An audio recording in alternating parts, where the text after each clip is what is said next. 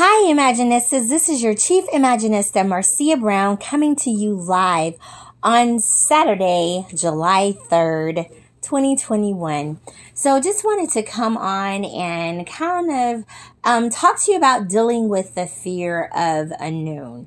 Now, we all know um, that fear of the unknown can be downright scary. I mean, imagining, reimagining her and walking forward with an uncertainty of what tomorrow holds, it's definitely something that is not something that we are accustomed to. But if I can just be candid and transparent with you, that is my new normal. Personally, I love to cling to what is familiar without trying to figure out something new, trying to learn someone over and over again. It's just easier for me to say, okay, I already know about this person. Let me just stick with them. But, you know, as today, as I sit here um, in my apartment and I talk with you, and as God builds my faith muscles and I trust the future that He has for me, because I know his plans that he has for me is much greater than me. And so all of the ugly and pretty experiences I've had, it's all a part of a masterpiece that he is creating because he is looking to build his kingdom. He's not looking for, you know, all of, you know, the degrees and the certificates we have in divinity, but he's looking for, let's see who has been through the war. He's looking for those, you know, women or men who've had, we've had battle wounds. And believe me, I have a lot of battle wounds.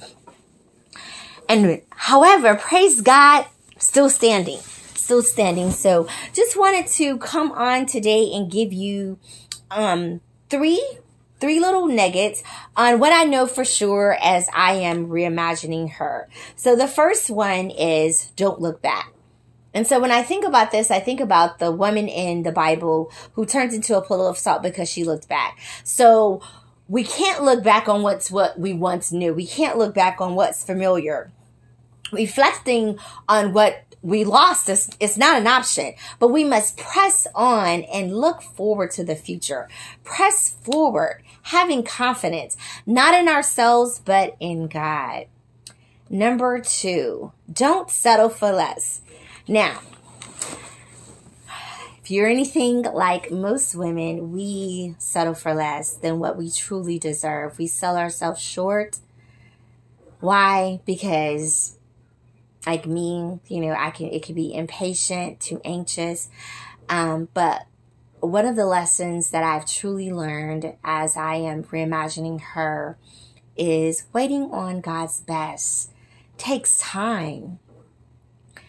And it, it may take years, it may take months, but it takes time on, you know, God creating, you know, He's already created that that that soulmate for you and I, but it's like, you know, that type of man is just not like, hey, here I am.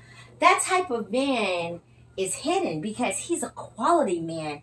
He's a man of integrity. He's a man of high esteem. And so those type of men um, are just not holding, waving their arms up in the air saying, hey, here I am. And so what we have to do is we have to be patient on God. And so um, because there are many counterfeits out there. There is the Mr. Right now and um, there is the Mr. Right. And so we have to learn how to look with our spiritual eyes at the Mr. Right now to discern like, okay, yeah, this guy's Mr. Right now. No, this guy's Mr. Right. And not entertain those people. Simply put, don't entertain.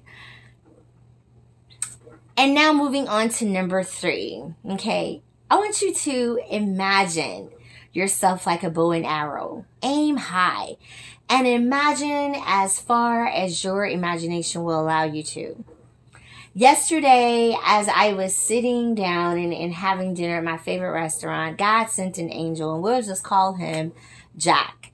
And this man, um, who, um, is about probably 20 years my senior, um, said to me, you know, Marcia, you're very beautiful and smart and you deserve the best.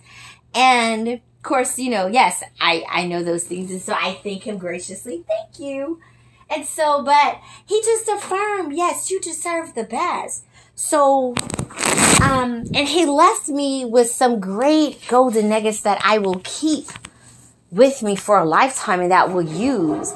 That, I mean, here's this man who has experienced life and he, you know, is a successful businessman, man of God. And so, but one of the things he said is like, be like a bow and arrow and aim high.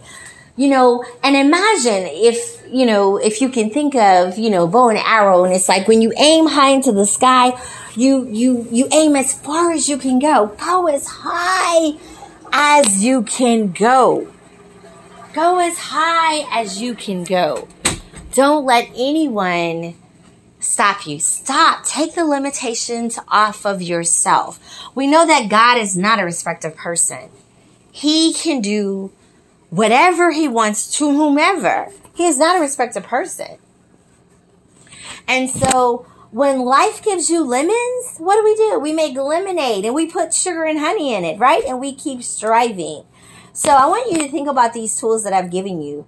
And if you feel compelled to say, you know what, I need to start living out loud on purpose today, I want you to go to my website and schedule a free consultation with me at www.iammarcia.com. That's www.iammarcia.com. Schedule that consultation today.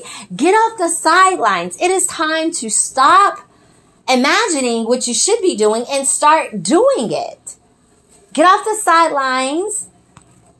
Stop self doubting yourself and do those things that God has called you to do. You can have courage over fear. There is courage over fear. Have faith over fear. Have faith over fear.